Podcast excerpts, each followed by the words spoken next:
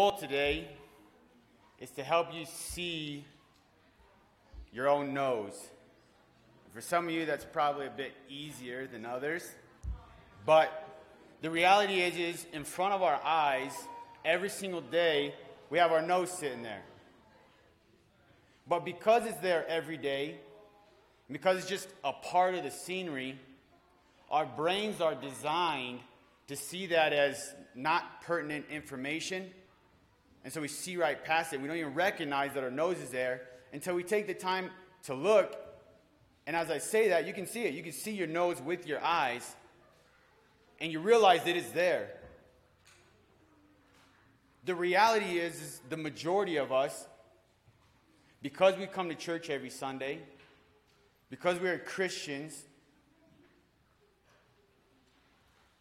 have creation, have Jesus and what he has done in front of us on a daily basis, and it can easily move towards the category of not pertinent information because I've heard it, because I've seen it, because there's, there's not a whole lot of new value there. Because in Christian lingo, we have the glory of God, sacrifice, salvation. We have cliche words that lose their meaning because of repetition. And so, my goal today is to take some time, some effort, and focus on the glory of Jesus. My hope and my desire is to inspire so that we walk out of here in something that has become maybe day to day, something that has become old news, something that we have heard before, brings on a new life because we have a new perspective. If we don't have life, we have nothing. So, let's uh, start by praying and we will get into it. Father God, you're good to us. You have created us, you have sustained us, you have called us, and we have heard those truths many times. Would you please send your spirit to fall afresh on our hearts so that we have eyes to see and ears to hear the beauty and the majesty of the glory of Jesus. Please be patient with us and gracious as you have been. We're confident you will continue to do it. That's in Jesus' name. Amen. So I want to take a look today in, in John 1. I want to observe Jesus' actions and his character so that by the power of the Spirit, we can leave here changed. The best way to do that is by reading through his word, as Brother Ed already did. Um, and so we'll take it verse by verse and, and we'll look at, hopefully, see some, some depths here that, um, that change us. Uh, let's begin actually not in verse 1, but let's go to verse 14 because it gives us a little bit of uh, an overview, gives us a, a little bit of um, a summary of what the rest of the verse is. And we're going to use that as a lens to look at the verses that come before it. So, in John chapter 1, verse 14, says, And the Word became flesh and dwelt among us. Majority, I would guess, know that the Word also refers to Jesus, also refers to the Son. Colby has taught on this. Um, there's a whole sermon in that, but as, as we read today, um, please know that that's all the same person and that can be interchanged. So the Word became flesh and dwelt among us, and we have seen his glory glory as of the only Son from the Father, full of grace and truth. So, the way to find the beauty and the glory in Jesus is by seeing grace and truth in him. He doesn't just have some grace, doesn't have just some truth. He's full of grace. It's overflowing. It's, there is no room for more grace, and there is no room for more truth. Or another way to say it is, He is grace, He is truth. And so that's sort of the, the portal, that's the archway, grace and truth that we're going to walk through today. And we're going to look at the rest of it and say, how does that play out? What does that grace look like for you and me? Let's take a look and see how we can be anchored in the truth of Jesus. And so I'd like to start by defining a little bit what grace and truth is. So, grace, you can look at some uh, synonyms for grace in order to explain it. Anybody have any suggestions they'd like to give out? What is grace? A definition or a synonym of grace? Blessing. Favor. Getting what you don't deserve. Unmerited gift. Absolutely. Mercy. Mercy.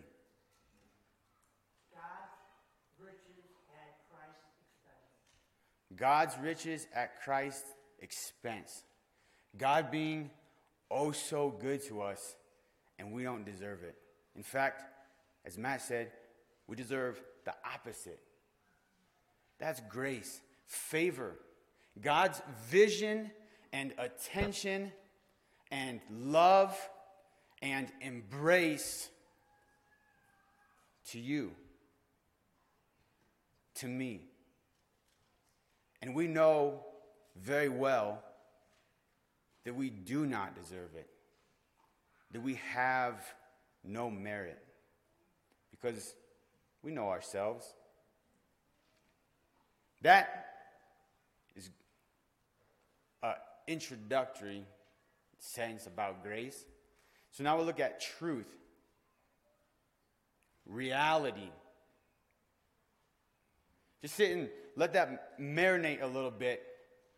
What it's like to be connected to a rock, to an anchor. Amen.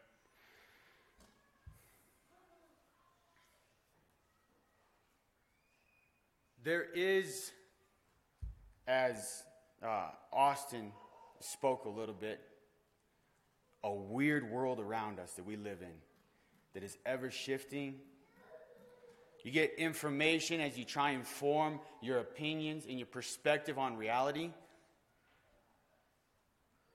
And where do we get our information from?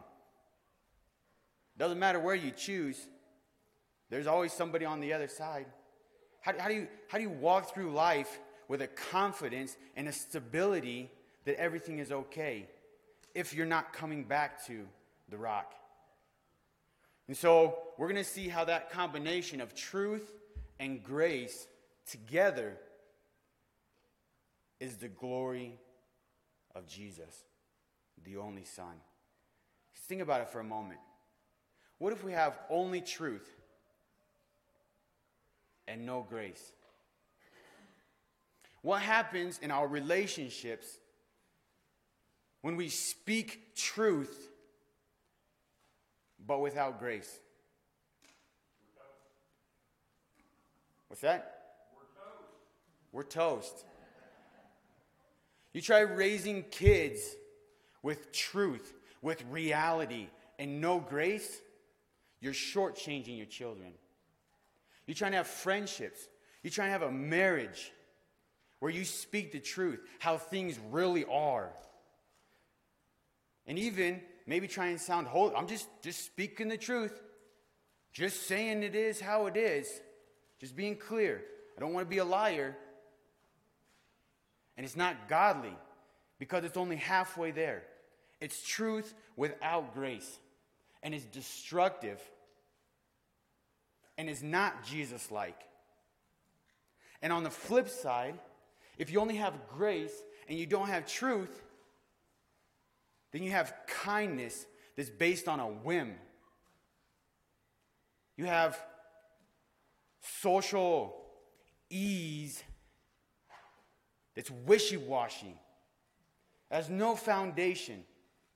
And there's no confidence it's going to be there tomorrow because it's based on absolutely nothing. It's a farce.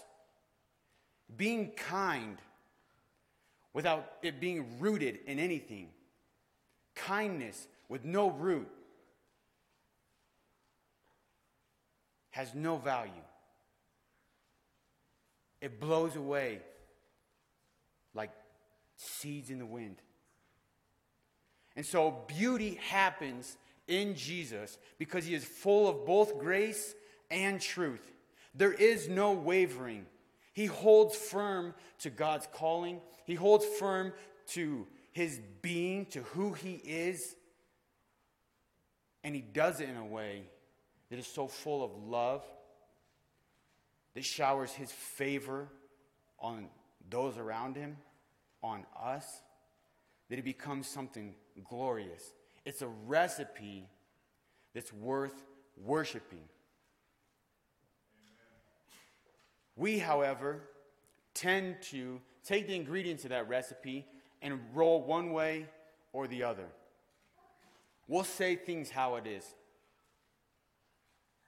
And we lose the essence of Jesus Christ his humility, his sacrifice, and we bring a warpath. Might be justified, but it's not Jesus like. And on the flip side, we ignore faults, we ignore wrongs, we just keep silent because we don't want to rock the boat. And we're kind and gracious and, and we give things and we're nice. And we have no backbone. And it's not Jesus like. So let us see today how the combination of truth and grace is what creates Jesus' glory. That's where beauty is found in our Savior. Because we have something to grasp and hold on to. We have truth, we have reality. And that reality is in our favor. That reality is focused on our well being. And that power that we find in the truth of Jesus Christ is power that is used for our benefit. That's where the glory lies the combination of grace and truth. And He's full of it. And so as we walk through here, we'll start with verse 1, and we'll kind of pick out some different tidbits. We'll pick out some different pieces that exemplify His grace or His truth. Let's get to know Jesus a little deeper today. Verse 1 In the beginning was the Word. The Word was with God, and the Word was God. He was in the beginning with God. All things were made through him, and without him was not anything made that was made. All things were made by the Word. That's 100%. He overemphasizes to make sure that you know and it's very clear what is being said here. All things were made through him, and without him was not anything made that was made. You remember our noses that are right here in front of our eyes? Do we forget the power of our Creator? That we have pine trees and trout and beavers and caterpillars and microbiology right outside our doors? We have crows and ravens and a million other birds and insects and butterflies and plants, both grasses and forbs and trees and shrubs and mosses and lily pads and flowers of a million different varieties, with different shades and colors and sizes that thrive in different areas. Do we forget that we could be a million degrees colder or a million degrees hotter, and yet we are constantly right in the perfect zone for life. And that's just looking outside at Colorado. You go to the desert of Sonora and you have cactus, and you have shrubs that grow with next to no water. You have lizards, you have snakes, horses, cows, sheep, goats. I could stand up here all day listing amazing, fascinating pieces of creation that we walk by every single day, that we zoom by to some pointless activity. Recognize the truth that we are in a created earth that blows your mind if you could understand 10% of what creation actually is. And that's just nature. How great is it that we can rely on gravity, on mathematics? It always plays out. The equations work because our Creator designed it that way. You can move on to industry, to mechanics, to factories, to different systematic operations. Or you can move the other direction and you can look at music and you can look at art and you can see the huge possibilities to observe the beauty of our Creator. And that's all just outside of us. You start moving into the water and the whole worlds that are underneath the ocean floor that are interacting in a million different ways and nobody ever sees.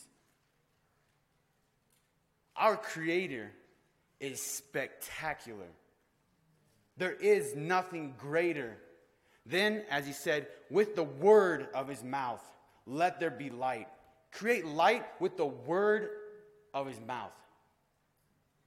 That power that we find in the truth of creation in our Creator, that power is looking on his children with favor. That's the opportunity open to us. That's the grace that we find. We pull in a little bit. Instead of looking at all the animals and nature and environment and space and the millions of miles out there that we don't even know what's there, and just look at ourselves and the reality of your body working day and night. While you're asleep, your heart just keeps beating, your lungs just keep going just because there's a million different operations in your body happening, interactions between different parts and, and your biology that's moving every single day. And the fact is, even as a sinner, even as a rebel, even when you had no taste and no desire for your God and your Creator, He sustained you.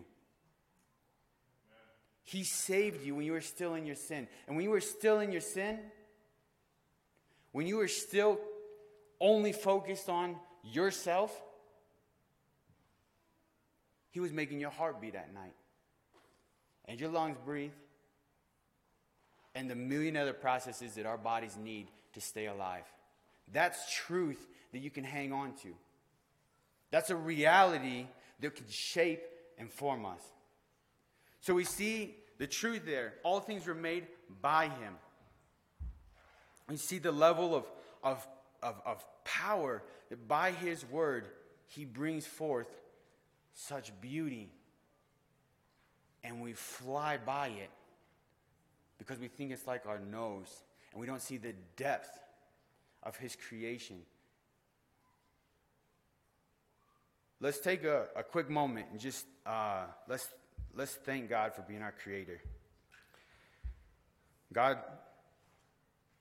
you have a amazing amount of power and creativity to bring into existence this earth, our universe, us as humans. We just want to say thank you and acknowledge that it blows our mind the depths and heights and intricacies of your creation. Let's move on in chapter 6. I'm sorry, verse 6. There was a man sent from God whose name was John. He came as a witness to bear witness about the light that all might believe through him. He was not the light, but came to bear witness about the light. John puts in a little, a little blurb right there and just wants to clarify. This spectacular being, the word that I'm talking about, is not me. I'm going to be talking about him. I'm here to bear witness, but it's not me. Then in verse 9, the true light, which enlightens everyone, was coming into the world. He was in the world, and the world was made through him, yet the world did not know him. If you look back at verse 3, where he made everything, he is the source of light. And as we move forward, it says, I lost where I'm at here. In 12, but to all who did receive him, who believed in his name, he gave the right to become children of God. Let's sit in, that combination for a little bit. So he creates this spectacular stage for us to live our life on. He is the source of life. So he brings us in, he sets us up, he sustains us and maintains us. And when he comes in the flesh to save us, says the world was made by him and we did not know him. He shows up on the scene and he receives nothing but confusion and rejection. A king coming down to his subjects, and they don't see him for who he is. If he was just full of truth, the world would end. Because the reality is, the truth is, the consequence for our sin is death. If Jesus, the Word, as he became flesh, was only full of truth, he would have came and there would have been slaughter of everybody. That is what happens with straight truth. But he's not just full of truth, he's full of grace. The fact that he came down in the flesh shows how full of grace he is. Can you imagine the restriction, the humiliation of being all powerful, of speaking, let there be light? That level of power to walking. That is grace with a capital G. And so he comes in the flesh. He sacrifices his own good, his own status, his own dignity, becomes a human, and brings us example. See, his glory and his truth that he's full of, and because we know some basic theology, that would also mean that God the Father is also full of truth and grace, as well as the Holy Spirit, because they are one. And so, God, in his great design, the Father, alongside the second person of the Trinity, both full of grace and truth, have a salvation plan. And Jesus leaves on a rescue mission. But as we see with his arrival, he's not met as a hero with repentant sinners. He's met with rejection and a lot of misunderstanding.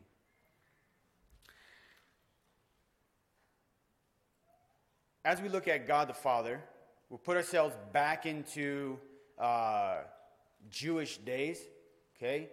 So Israel's wandering in the desert or in Egypt or a little after, okay? They've seen God. Ish. Because as we keep reading here, please follow me to verse 17. For the law was given through Moses, grace and truth came through Jesus Christ. No one has ever seen God, the only God who is at the Father's side. He has made him known. Israel knew that God was all powerful, all seeing, eternity, always has been, always will be. Does that feel a little out of touch? Does that feel a little hard to grasp? As we, as we concentrate on God the Father and His characteristics, we say He has no beginning. Doesn't that feel a bit unattainable as, as a human to comprehend? Sorry. That's where the Israelites lived.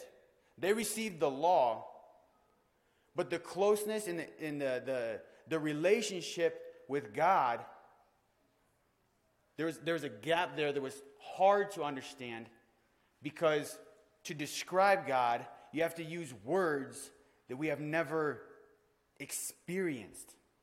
We've experienced time. So, how do we really comprehend eternity? We experience limit. So, how do we understand all powerful? We experience a little bit of knowledge. So, how can we really comprehend full, all encompassing knowledge? Jesus coming as a sacrifice was grace. Absolutely. But Jesus coming as an example, walking out day to day life with other people, was an immense grace for us. And we miss it and we lose out on it because we've had the Gospels since most of us were born or depending on your walk, maybe more recently, but the reality is the majority of us have seen Matthew, Mark, Luke, and John a lot of times, and we know the stories about Jesus, and we miss seeing what life would be like if we did not have an example in front of us.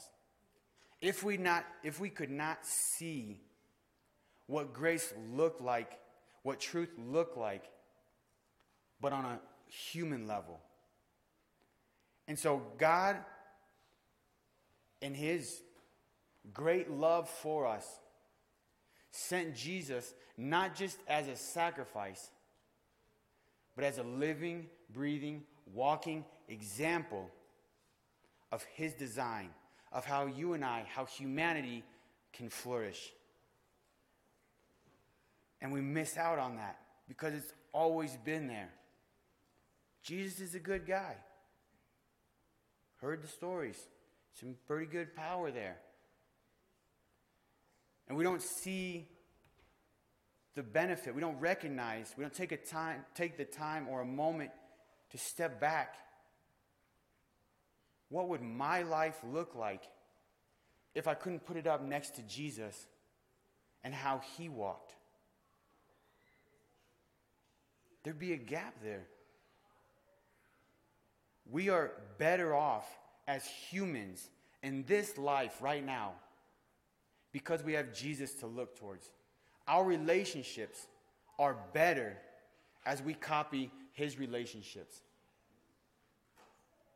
our lives, as we look at our goals, as we look at what we value, we can look at Jesus and see what he valued. And as we replicate that, it's for our own good. It's a huge gift of grace that Jesus came in the flesh and dwelt among us. We can look and see how he cared about, above all else, the will of the Father and how that played out in his daily life. That's eye opening for us. That's grace from God giving us. He's not just saying, here's my design, here's the world, recipes together. You guys figure it out. You have the law. We'll see you at the end. He comes and says, Let me show you how to do it. Even though I have all this, I'll walk here with you because I care. That's the depth of His grace. That's the level of His blessing. How shameful for us to think that His blessing has to do with goods, have to do with property, have to do with status. We all experience vast amounts of blessing just simply because we have His Word here, because we can see how Jesus walked.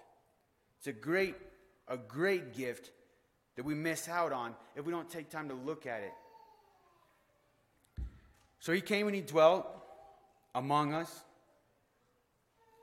And from his fullness, we have all received grace upon grace. For the law was given through Moses, grace and truth came through Jesus Christ. No one has ever seen God, the only God, who is at the Father's side. He, Jesus Christ, has made him known. Do you desire to know your Creator? Look at Jesus. I guarantee you desire to know your Creator. Because I know your Creator designed you that way. We remember in the Garden of Eden, God creates a paradise, and Adam and Eve walked and talked. That's relationship. Walked and talked in the evening. And it was good. That moment, things were perfect. Things were operating how they were supposed to operate. Before sin entered, God's design was relationship connected between God and us, between creator and creation. And the end goal, heaven, is exactly the same thing relationship, connection between creator and creation. And it's a sandwich. It's just not in the beginning and the end. In the middle is the exact same thing connection between Creator and His creation.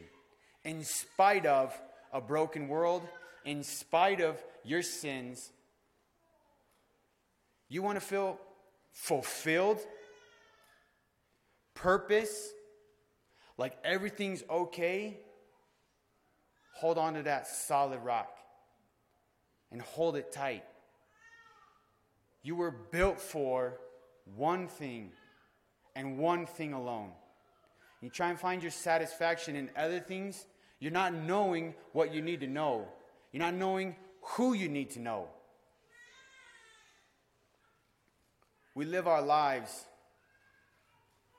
mainly distracted, mainly looking past our nose at simple, shiny doodads. And we get surprised day after day after day why it's never enough. Consider where humanity began, consider where humanity is going to end. The goal, the purpose is the same here and today. It's connection with your Creator. And because your Creator is good, because your Creator is full of truth and full of grace, He has revealed Himself, He has come near, He has become flesh, and He dwelt among us. And He showed us an example. And as you know, grace upon grace is the cross. You cannot, with your sinful, self centered person, connect with your Creator and make things right. Listen to these words in 13. Actually, let's go back. 12. But to all who did receive him, who believed in his name, he gave the right to become children of God, who were born not of blood, nor of the will of the flesh, nor of the will of man, but of God. If you see any truth, if you hear anything of value, it's because God has given you the will to follow Him. Praise Him for that.